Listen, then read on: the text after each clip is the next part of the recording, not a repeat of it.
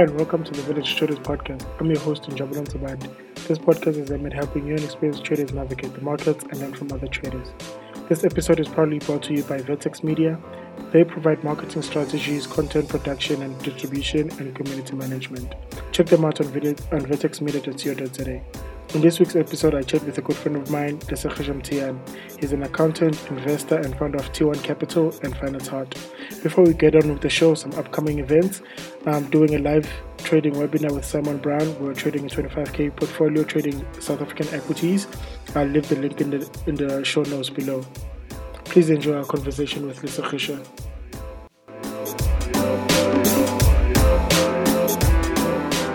Hi, Desakhisha, man. How you doing, man? Um, well, my man. Um, yeah, can't complain. Can't complain. All's well. Yeah, yeah, yeah, yeah. Um, you know, take us through uh, what got you interested in the financial markets and and how you got um you got started in the financial markets. Ooh, uh, taking me very far back. Um, you're probably taking me to grade nine. That's 15, eh? 15 in grade nine. Yeah, I think it's around then. Um, I think I never was a reader. And then one day I thought uh, I was failing to fall asleep, boarding school. Um, decided let me grab a book. Um, and then maybe a page or two I'll have fallen asleep. And yeah, tomorrow will be another day. Uh, the book I picked up was Rich Dad Poor Dad. Um, read page one, page two, page three, lights out, went to the bathroom, read, I think, like four or five chapters um, before I eventually went to bed. But I think for the last, how old am I now? Close to 14, 15 years, um, I've basically just never stopped reading and consuming financial information. And I think from consuming that type of literature to it then sparked my interest a lot in business um, which influenced the career path I took, uh, what I chose to study. And then, yeah, I went to university. And by the time I was in university, I was agitating to get started. And yeah, I found myself uh, finally buying my first share um, through, I think, FNB Share Builder at the time. Um, for a good one or two years, I invested through them. And then um, Easy Equities came about. And for me, it was an immediate no brainer. And yeah, today I'm four or five years later. Um, so what, what, what was your first share and why did you buy that particular share? Yo, um, I think let's take two. Um, if I remember correctly, I think Break it was my first share at 250 rand. No, no, much later on actually. No, it was FirstRand actually because I banked with them. And, and the logic behind that was let me invest in things that um, I share was the reason I'm going to give you a couple is because I was so eager to start, but I also had a few ideas in mind. Um, the next one was Blue Label Telecoms. It's a share I still like and I still hold. Um, growing up, I used to work at my uncle's shop, and I used to see on Sundays he'd send um, myself or his son um, to go and deposit money for the spaza shop at the bank. And on the bank slip, it would always write Blue Label Telecoms, Blue Label Telecoms. And I was always confused. Why are we going to deposit money for bread? You know, if you know Blue Label uh, bread. Yeah. yeah. Um, but it says telecoms at the end. And when I got to university, um, I was on a bursary program and they asked us to read Finweek because it's a great magazine to keep up with business. And coincidentally, on the cover of the Finweek that month was Blue Label Telecoms.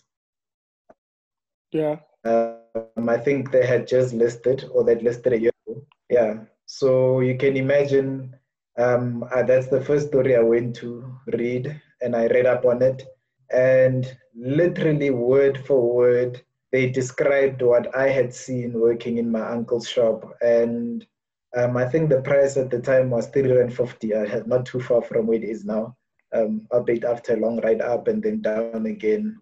Um, mm. But I remember fully understanding what it is that they do and knowing that I actually want to put money there. Um, I put a little money, not a lot, because I didn't have a lot of money.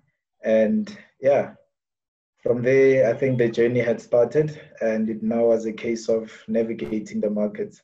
I think uh, the reason I mentioned Brait, Brait was the first share I bought after I started earning my own salary. So those other two was pocket money. It was Brait um, and Sibanye Gold. Uh, Brait because I think at the time I had read a bit about personalities and I thought, you know, if you follow the personalities, they probably know what they're doing. Uh, if you just check the share price, you'll know that didn't work out too well. And then Sibanye Gold, um, I, I have a close friend who's in mining and he explained mining to me basically in the terms, you know, it's a hole in the ground. Whoever digs the cheapest hole has the, and um, I used to frequent the mining department a lot with him, meet some of his professors who sit on some of the boards of the mining companies.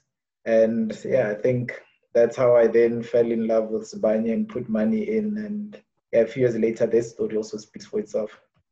Yeah, yeah. So, so in, in, in the very, really, in, in, the early stages, you you were buying companies sort of more that you have some sort of uh, or any level of interact interacting with. Yeah, yeah. And knowing what I know now, um, yeah, it was it was more a hunch, a bit of work, probably confirmation bias, because you'd probably just look for enough stories to uh, corroborate your beliefs mm-hmm. and then go in. And I think um, I learned a very painful lesson in that regard with African Bank because um, I think we had a even during high um, varsity we mm-hmm. had a, a, a birthday pool with my friends where we'd put money together and if it's your birthday we can buy you whatever you want and i think for that year i said i wanted um, to buy shares but a sizable chunk this time, not um, small amounts. By virtue of how expensive the fees were with uh, FNB, um, I don't know if I can mention them, by the way. um, no, it's okay, man. Yeah. You, you, can, you can. Yeah, right. Yeah. Now they were so expensive that I knew that you know putting in 200 rand, 500 rand for that matter, within the space of a year, you know, if you've got um, 60 to 80 rand minimum uh, monthly fees, if I put in 600 rands by the end of the year, you've made more money than I have. Yeah, yeah. Um, so I said to my friends that year, um, give me some money. Uh, my birthday pool, I'd like it to go into African Bank. And I put it in, and the premise was simple, you know. People that use African Bank are people like my mom, um, my aunt, you know, teachers, nurses, people that have got a child in school, they need um, extra money to make the home homey. So to buy a TV, uh, couch, that sort of thing, unsecured lending. Mm-hmm. And surely they will never default. You know, I don't imagine a day that my mom would say that she's never gonna pay her accounts. You yeah, know, yeah. so I figured, um, yeah, sure, they're gonna pay back the money, and yeah, I think I learned very quickly there as well that um, it's something else to have a good story and it's something else to have good financials um, on your book. So I think you are correct. Um, it was very much things I was familiar with, um, a bit of research uh, to confirm what I understood, what I knew, and by then I was more than comfortable to then jump in. And I learned an expensive lesson. I think my investment within six months went to 31 cents. And I couldn't withdraw that for a whole year because my portfolio value was so small, it would have cost more to sell the shares than to hold them. Um, FNB wouldn't let me sell them. And so it just stayed there. And then I think when I started working 2015, after a year of holding 31 cents for 60 Rand a month, um, yeah, I got so mad. I just went straight to the branch and I said, guys, I don't care how you do it, but delete this, this account of mine. and I think they donated it to charity or something like that, and yeah, closed the account. yeah, but you know, um, there's something to be said about starting with the stuff that you know. Um, it's it's yeah. not a bad it's not a bad way to start in the investment world. Because I remember, yeah. you know, when when you know I started buying um, shares, I just you know randomly pick companies that I was familiar with on the Easy Equities platform, and that was before um, applying a bit more of some quantitative and quantitative um, methodologies into it. Um, so, so yeah. how how how has your investment philosophy and investment methodology changed from just inv- investing in companies that you're familiar with and know of to to how you're doing it now? And um, take us through your your approach, both qualitative and quantitative, at the minute. Um, it's changed drastically. And I think to your previous question, um, look, investing in things you, you're familiar with um, keeps you going, especially at the beginning. It's very important for showing you what you still need to learn. So, as much as I might have had confirmation bias, you know, at least I then want to back it up with something. And yeah. that keeps me in there um, when you're buying things that you're familiar with. But I think um, yeah, 2015, after the Brait, Sibanye by then had gone up and then come down again. Um, yeah, African Bank was long was long past a past memory. I think I wanted to invest in Curro. They were at 10 rand at the time. They rallied up to 27, but I hadn't pulled the trigger for some reason. Um, I was sitting alone studying, and I just said to myself, you know what? I'm tired of guessing. You know, I said to myself, I had to be honest with myself and say, you know what, this is a guess. Um, it may be more educated than other people in that I still do go and pick up the financials, try and read something, um, pick up the newspapers, Google some of the companies, but I still wasn't directed in my research. I didn't know what I was looking for. So I will Google Brait and hope things come up and then I'll make a decision based on that, you know? Yeah. And I said to myself, you know what? Um, you know, the smart guys have always spoken about this Ben Graham guy, Ben, ben Graham guy. Let me just actually, you know, give him a look. Surely there must be something to it if the best investors in the world reference him. You know, I've got nothing to lose. If anything, I've already lost some money. And going forward, I'm only going to put in more money. I knew that by then, so I didn't need convincing in that regard. Um, so I might as well learn exactly what they learn. And if it's out of my reach, I can draw the line now and walk away. And if it's something that I can work on, then I'm here for it. I think I was doing my honors in accounting at the time, so I was also quite comfortable that um, whatever financial terms he throws at me, I'll be able to understand them. And yeah, just like with Rich Dad Poor Dad, um, my eyes opened up all over again. Um, the things he was saying were so straightforward, you know. Yeah. Um, they immediately made sense. They immediately spoke to not only what I wanted to hear, but what I didn't know I wanted to hear. You know, when you go in to invest um, as a beginner, you think you're there to make money yeah. and to make tons of money. And he explained the whole logic of your first, the first thing that then you must do, it's inverting. I think Charlie Munger speaks about it a lot, is invert the question. Say, how can I lose money? And then avoid doing that. And Ben Graham essentially nailed that down. And I think after that, um, yeah, I just became invisible in that regard. So um, I don't know if you want the philosophy itself. Um, yeah, I've heard people say it's the value philosophy. Um, yeah, yeah. just just take us through the the value investing or you know whatever you call it you want to call it a philosophy or investment style or you know kind of yeah. like how you you um you pick um your your your your investment to place trades yeah um look this being a long-term game, you wanna be there in the end. And anyone, almost anyone that I've met says if you're there in the end, you likely are gonna be quite well off, right? Mm-hmm. So the first thing that I learned from Graham is you don't wanna lose any money. And how do you lose money? Well, the easiest way to lose money is for a company to have debt on the balance sheet mm-hmm. and use it recklessly.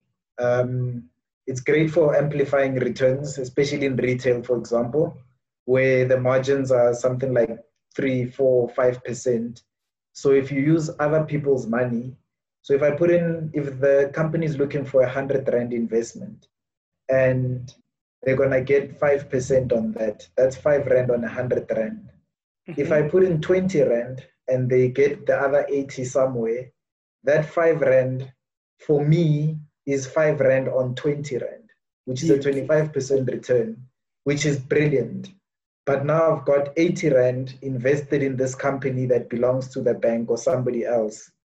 That if this company gets into trouble, they're gonna sell the company to pay off that debt. And it clicked. So that's the first thing that I look for. I look for companies that have got little to no debt and if I can get that type of a company, um, it's got my attention. Mm-hmm. And then from then on, onwards, it's earnings. At the end of the day, companies there to make um, yeah to make profits. So I look for earnings, and um, I know people are particular about every year it must be growing by twenty percent, or every year it must be accelerating, whatnot having been in finance uh, long enough and seen enough scandals, I'm not too particular about that. You know, if mm-hmm. you can have one year that knocks it out the park and 10 average years, I'm more than happy to hold your shares for two reasons, um, or maybe more than two. One, you know, it's difficult for a company to grow forever. So at some point, the growth stops and then the accountants are too afraid to tell the boss, the CEO, the chairman that, listen, we're no longer making money. And what they do is they start, call it cooking the books, you know, mm-hmm. start reporting to the CEO what they think he wants to hear.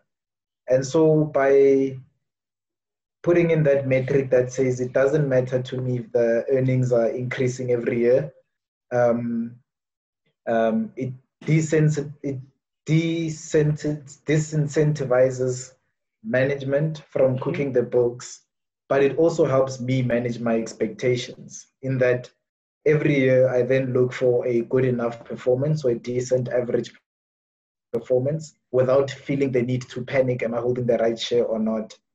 The second reason is purely the way I process business. You know, January 1st, after all of us have set our New Year resolutions, a company starts from scratch. Nobody has got says everything is starting afresh, mm-hmm. and they now have to go out into the market and compete for customers. And whoever has the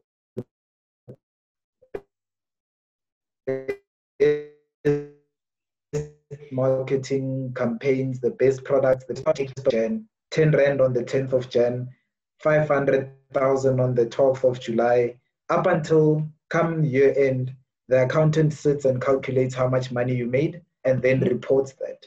So when people say earnings only grew by 1%, they're undermining the fact that this year we repeated what we did last year and went 1% um, over that. Yeah. And that's something that's very close to me when it comes to um, um, evaluating management. That's even why I'm okay with a reduction in profits because as long as you're profitable, it means you've repeated what you've done last year and um, maybe just fell short 2% or 10%, which happens to the best of us um, at any given point in time.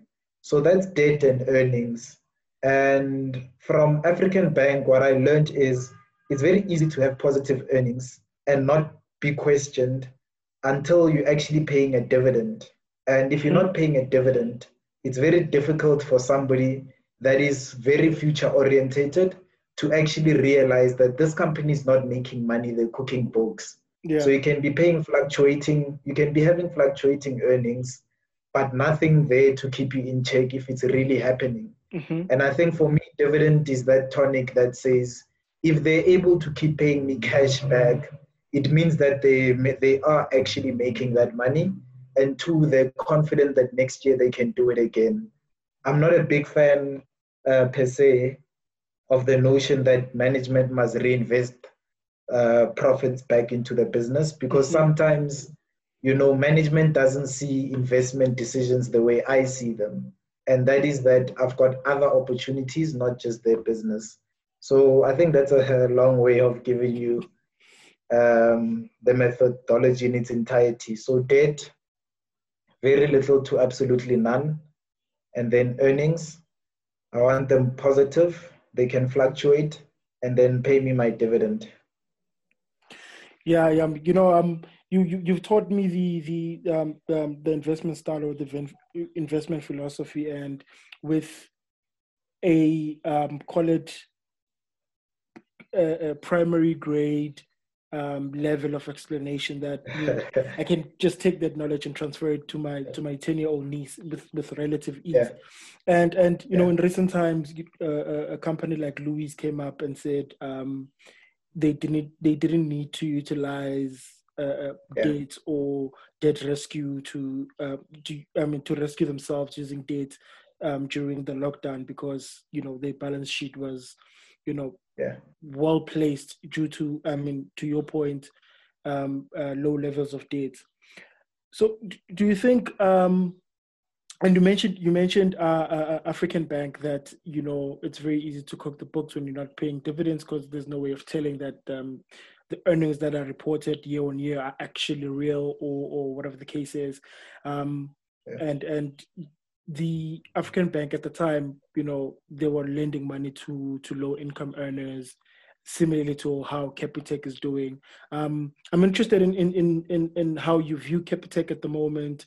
Um, there's a lot of, of, of talk around Capitec uh, at um, if the big banks are getting hit, you know, Capitec is inevitable, and the, the share price of Capitec was was doing the opposite of what it should be doing relative to its competitors, the big banks? Um, trying to trap me. um, um, Capitec doesn't meet, meet my criteria, so it's not something that I follow. Um, yeah, purely based on first principles. Uh, mm-hmm. It's difficult for me to understand how a bank that banks as I said, with African Bank having been burned, so a bank that burns banks, nurses, teachers um, in sub-Saharan Africa um, can outperform global banks. You mm-hmm. know, um, especially if you um, if you look uh, from a profit perspective. And yeah, look, I'm not saying anything. I'm just saying that yeah, they don't meet my criteria in terms of debt. Most banks don't because their balance sheets are linked to into live investments. So their fair values fluctuate a lot. Yeah, yeah. So it's difficult at any given point in time to say this is how much cash they have relative to their debts. Um, I think there's the cost to income ratio that people use there. It's just something that I don't understand too well. Um, as I say, just purely based on uh, first principles. Mm-hmm. Yeah, it's not an investment that I think I'm anywhere close to. Um, how it compares to FNB, ABSA, um, Investec, Standard Bank, yeah, it's ultimately in the same boat. I'm probably more comfortable with them because they're not doing anything world changing. And for me, from an expectation perspective, it's it makes sense, you know. If you tell me that FNB is the hundredth most successful bank in the world, I'll probably believe you because I don't think there's anything spectacular about banking um, South Africans. But if you tell me FNB is the top five banks in the world, then I might be questioning what the world is doing wrong. That they, yeah, that a bank in a developing country is outperforming them. I mean, on that note, there's a bank, Greenwich Bank, um, uh, started by Muhammad Yunus. He's a Nobel Peace Prize winner in Bangladesh. Um, that does lending based on uh, no collateral and it lends to women. But he explains how then they're able to make that work. And it's not the best bank in the world, but at least it solves their problem. So that's something that I can understand. And yeah, I think I've probably even shown where I lean in that regard. yeah, yeah. Um, um, so you know, a, lot of the people that I've that I've spoken to on the podcast have been predominantly traders, and you know, slightly different from your approach in, in that you know we more short term, you know, short term based, and you are more long term based, and how we think of risk and reward is fundamentally different from how you know an investor would think of risk and reward. Um, I'm interested in, in finding out how, how you view the idea of risk and reward in, in any particular trade to have any cap as to okay this is how much I'm in in in my overall portfolio this is how much I'm willing to expose my capital to each individual trade or how do you work your your your weightings in your portfolio? And and uh, the the how does the idea of a perfect trade fit within your world as opposed to um, you know, because it's fundamentally different to how we would, um, you know, look at a perfect trade and look at risk and look at um, exposure on a particular trade. Uh, look, the more I actually engage in the literature, um, the more I'm appreciating that it actually it's the opposite. Fundamentally, we're the same. You know, we both don't want to lose money. Um, yeah, and I think um, in your world, it's I think that would be a stop loss Yes. yes, um, yes. To limit that. Um, whereas I've just chosen debt to limit that. So at any given point in time, if you check my capital, um, I don't mind being um, having a 30% drawdown on any one position, as long as the other fundamentals are in place. Which is a it's a it's a tricky one. Uh, yeah, how do you do um, asset allocation slash risk management when you long term? It's it's near impossible. Um, yeah, but like you guys, you know, when you think of the idea of a perfect trade, as I said, having learned from Ben Graham, I would then put down these metrics. So is debt within the following uh, ranges that I'm mm-hmm. looking for? Uh, earnings per share um, consistent and within this particular range? Uh, a certain is a certain percentage of those earnings being paid out as a dividend? And then the price. I think the price, like you, is the only thing that I can control. Yes, the yes. price at which I enter the trade at. Yeah. So using those two metrics, I would then say what was what is an acceptable return to get out of this investment, and for as long as the price doesn't fall below that, in a way that I can still enter that uh, trade and expect to at least reasonably get that return, mm-hmm. I don't I don't buy. So that for me is my buy signal. Everything else being consistent. And I think that would have happened a lot with Lewis, not just over the years, but even with the pandemic now, where the price has been sitting on 30 Rand, 31 Rand for quite a while. And then now it's just plummeted to 14 Rand, which is, I think, quite a 60% yeah, yeah um, price drop. Yeah, somewhere there. Um, for me, that's the idea of a perfect trade because debt hasn't, um, the debt position hasn't changed, earnings haven't changed. Um, I mean, I'm talking within those ranges, and the dividend policy hasn't changed. The only thing that has changed is that the market is scared, and then yeah. they drop it into um, that value uh, what now people say value, the just the PE side and forgetting the debt and other fundamentals. Um, yeah, then it becomes for me it becomes a no-brainer to execute that, buy mm-hmm. that share, and then let it over time just deliver as you would have expected it to deliver. Nothing fancy. Don't shoot the lights out.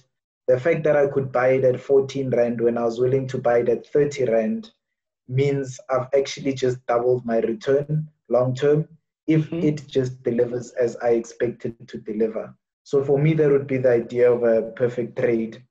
And then add to that the SENS that you're speaking about. You know, when you're a value investor, since so much of your methodology relies on the fact that you are saying that a company that doesn't have debt will survive the storms. Mm-hmm. When we are in a pandemic that hasn't happened in the last hundred years, there is only one opportunity for that company to prove to you that you were right. Yes, you yes. said that I wouldn't fail during the pandemic, and then they release a SENS that says we haven't traded from 27 March till 18 May, so all shops were completely closed. Even with that, we didn't have to dip into borrowings. Mm-hmm. They once they opened uh, trading, demand has gone up by 22% year and year on year. Um, since they've been closed, their cash collection has been almost the same as um, it has been in previous years. Obviously, maybe a couple of percent down because of the virus.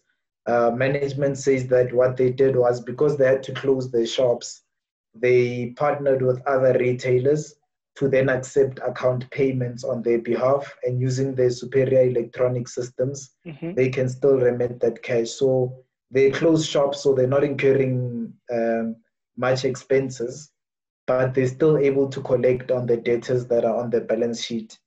Um, so for me, that was perfect in that um, it did exactly what I expected on the sticker, including the fact that they were still able to collect cash.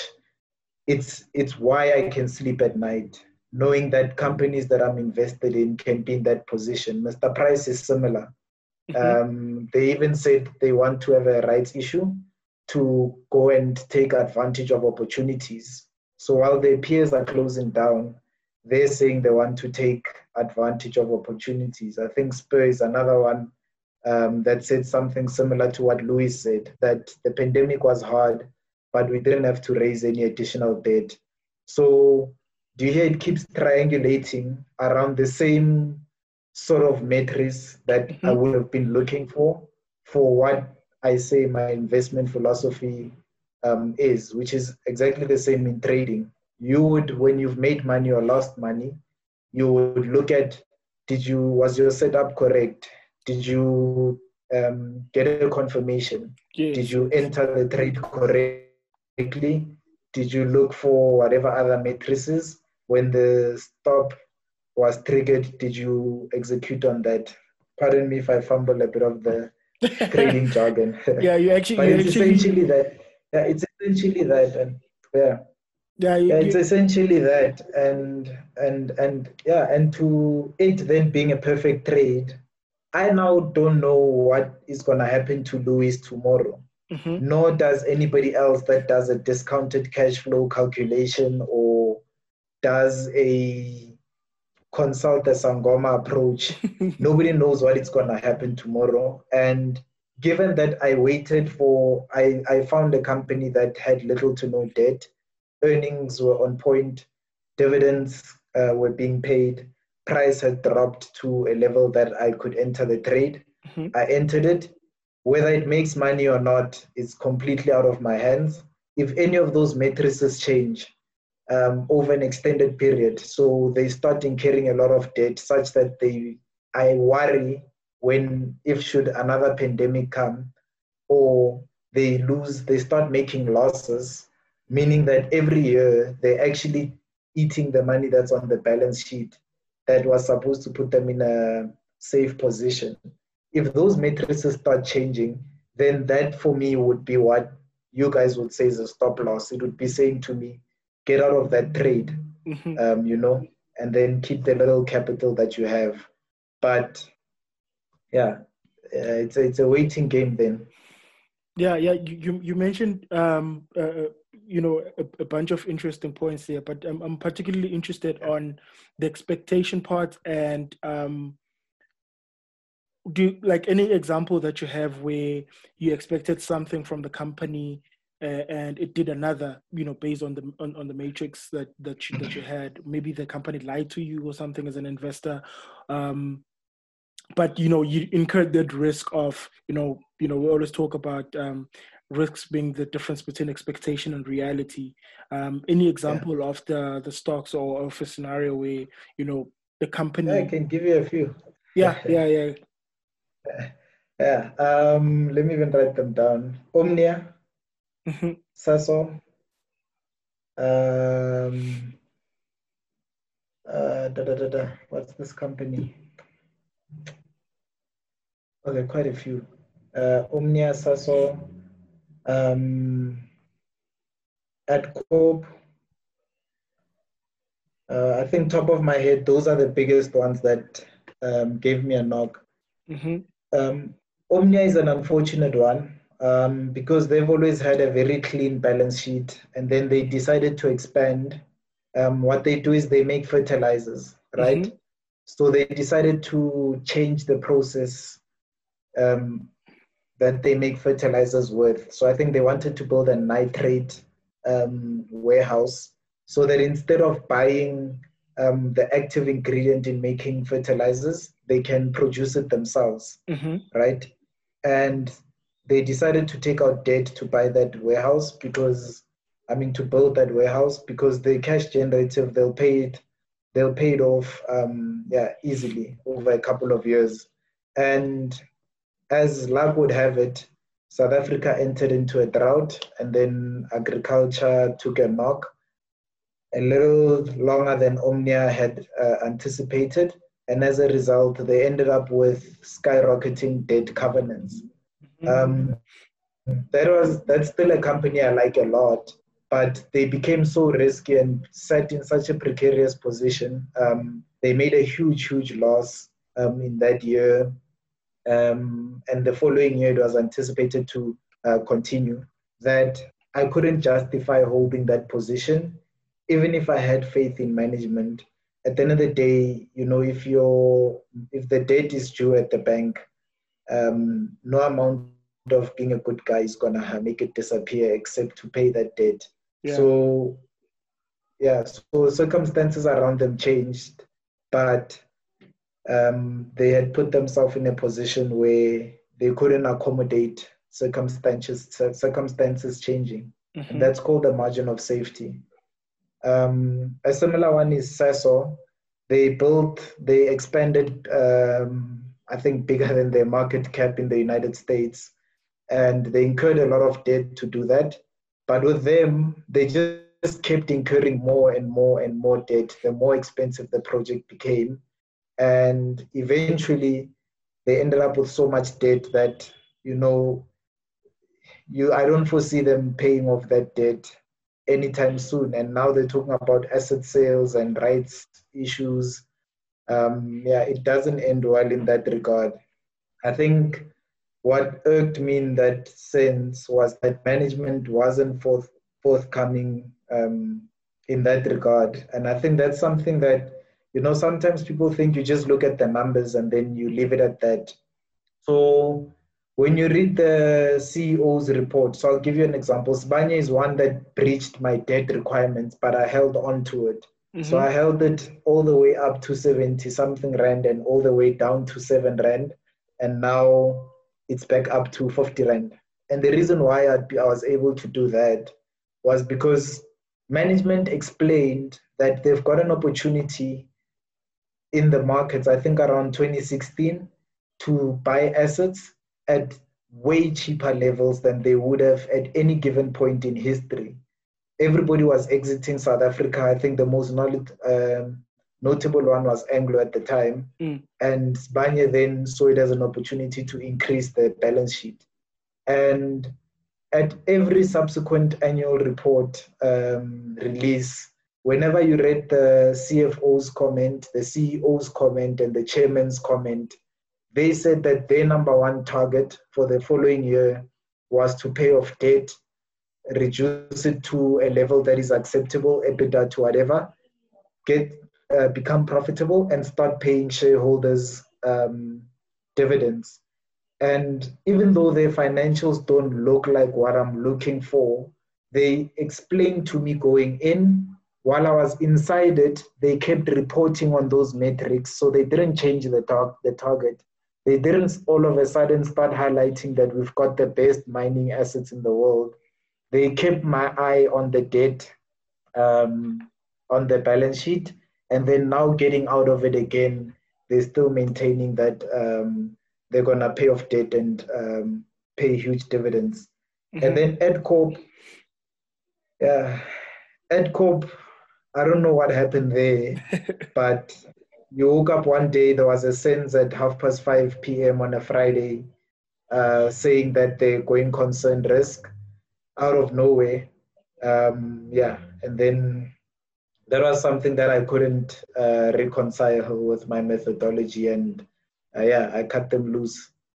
Yeah, okay. so I think yeah, there are more, but I think these are the ones that um, go to because of how they've taught me very fundamental lessons when it comes to sometimes I can get it wrong in that regard, or sometimes there is an information lag.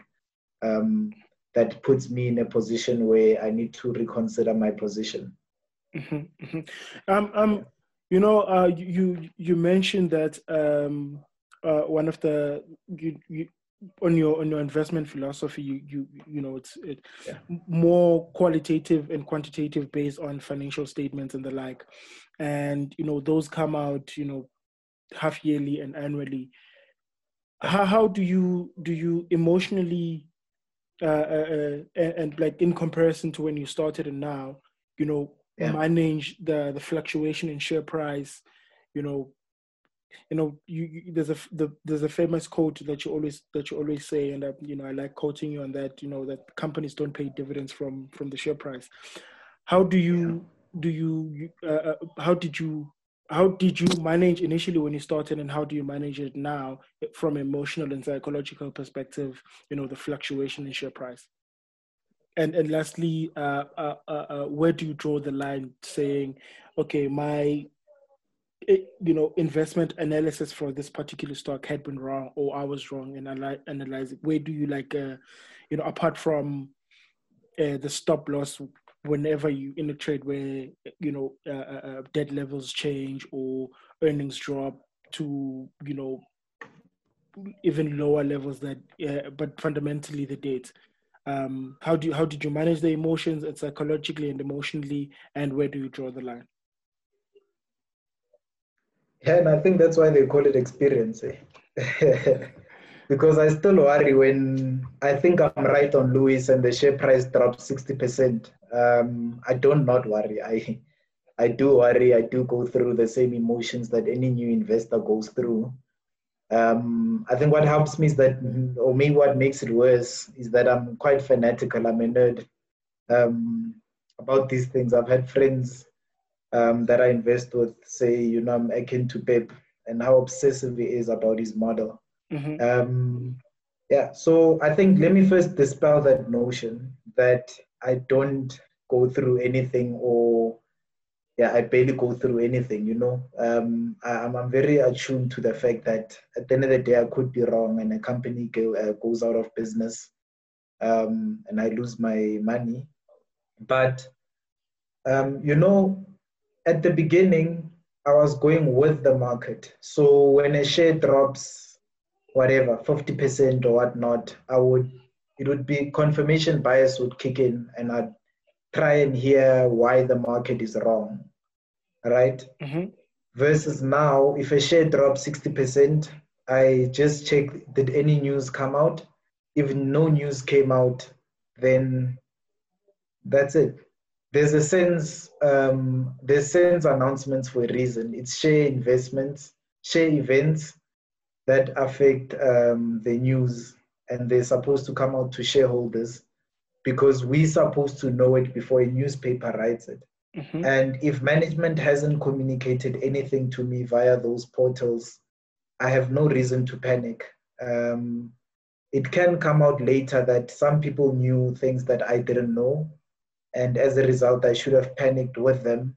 But, you know, how do I tell that that's the case? Outside of management communicating with me, you know.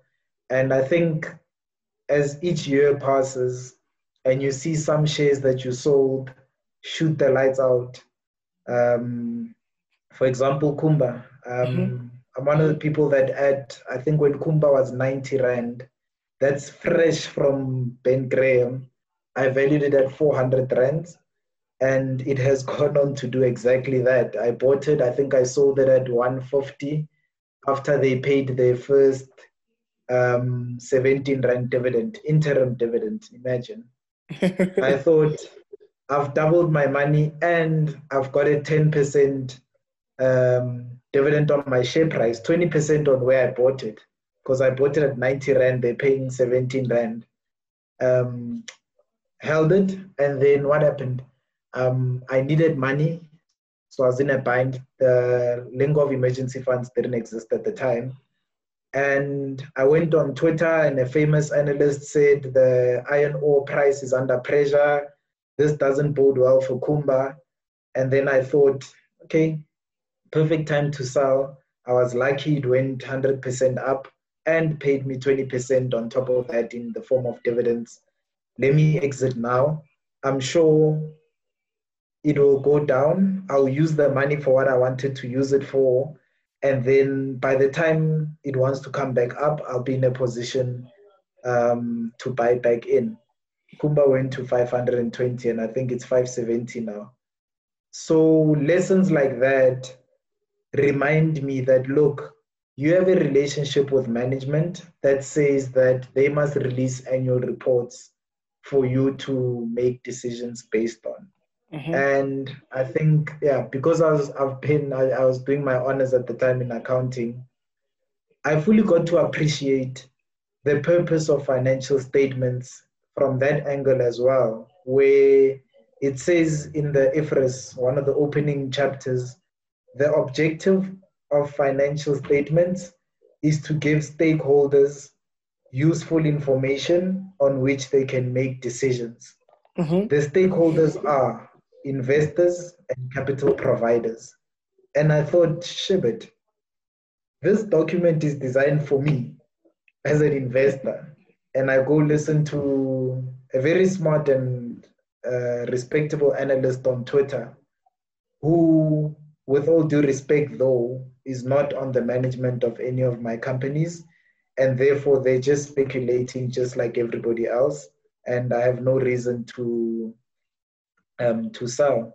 So I think over the years, I've then learned to panic that direction. Look for communications by management. And if there's no communication by management, or if the communication is in contrast to the financials. So, Sasol, for example, where you get the sense, at least where when I sold my Sasol, you got the sense that management is saying everything is okay, but the financials say everything is not okay. Mm-hmm. They're firing the CEOs. Yet the news that come out say, "Don't worry, we're gonna sort this out in the next six months." You know. So I've learned to panic in that direction, and that's how I've been able to then um, hold positions that otherwise would have made me panic a lot earlier um, in the years. And I think as well, I've engaged with enough people, so I do make my um, reasons uh, known to competent people around me mm-hmm. so that they can attack them and show me where there's holes. And then if they fail to do that, there's no reason that I need to panic. And I think that's something that Ben Graham closes with.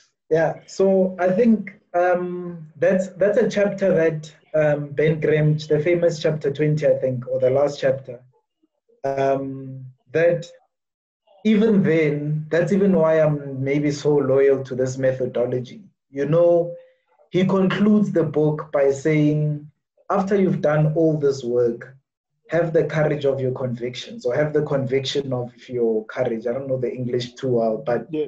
essentially, you've done all this work and you've proven this opportunity that is clear have the conviction to follow it through.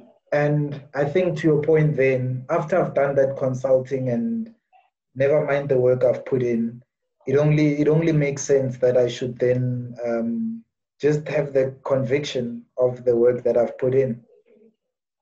Yeah, yeah.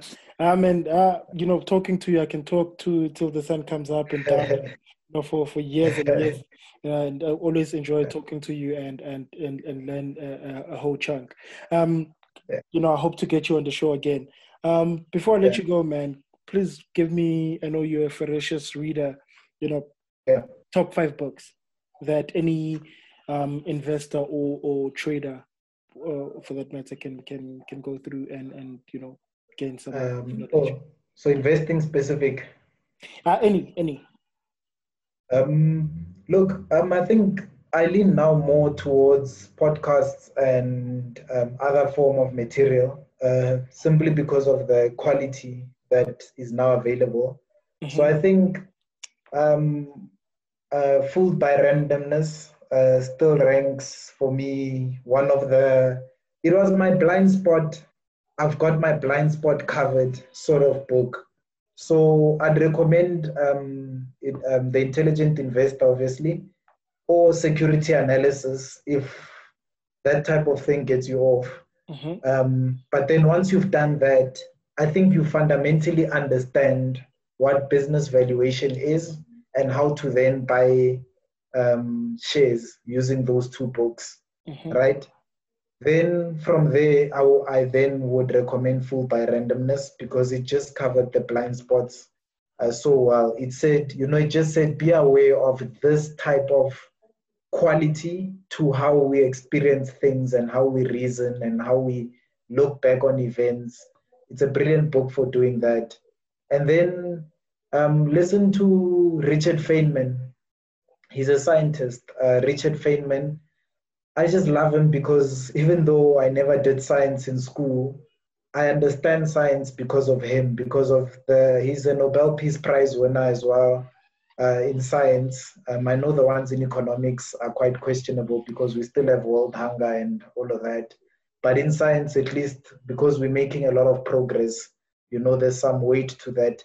But he has a mannerism about the way he explains things and the way things should be understood that makes it easy for me to have an outlook towards life that is scientific yet very practical. Mm-hmm. And then from there, um, it's resources like the Fat Wallet Show that's very good for personal finance.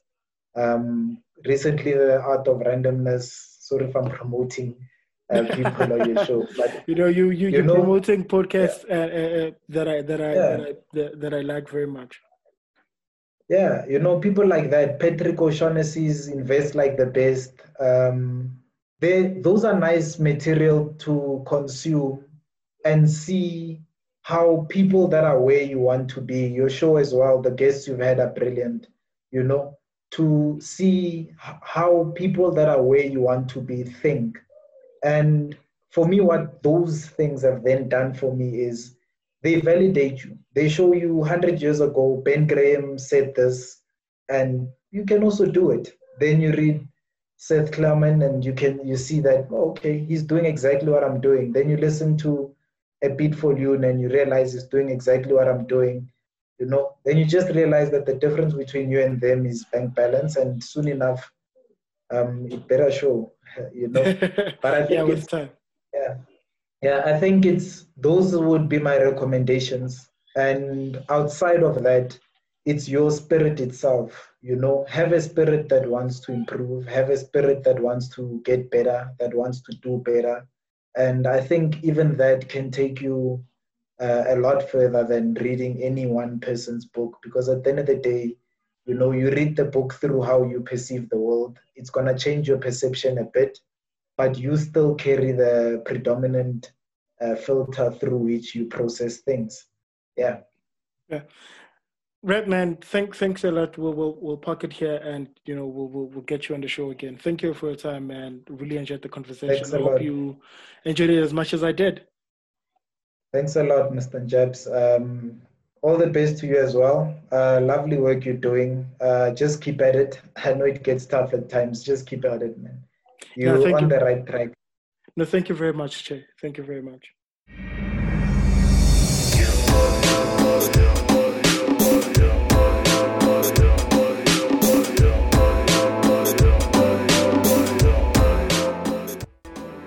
Be sure not to miss another episode of the Village Trader podcast by subscribing on a favorite podcatcher and on our mailing list on villagetrader.co.za. Please do follow us on Twitter at Village Trader ZA and follow me on, on Twitter at, at Njabulo underscore Koche.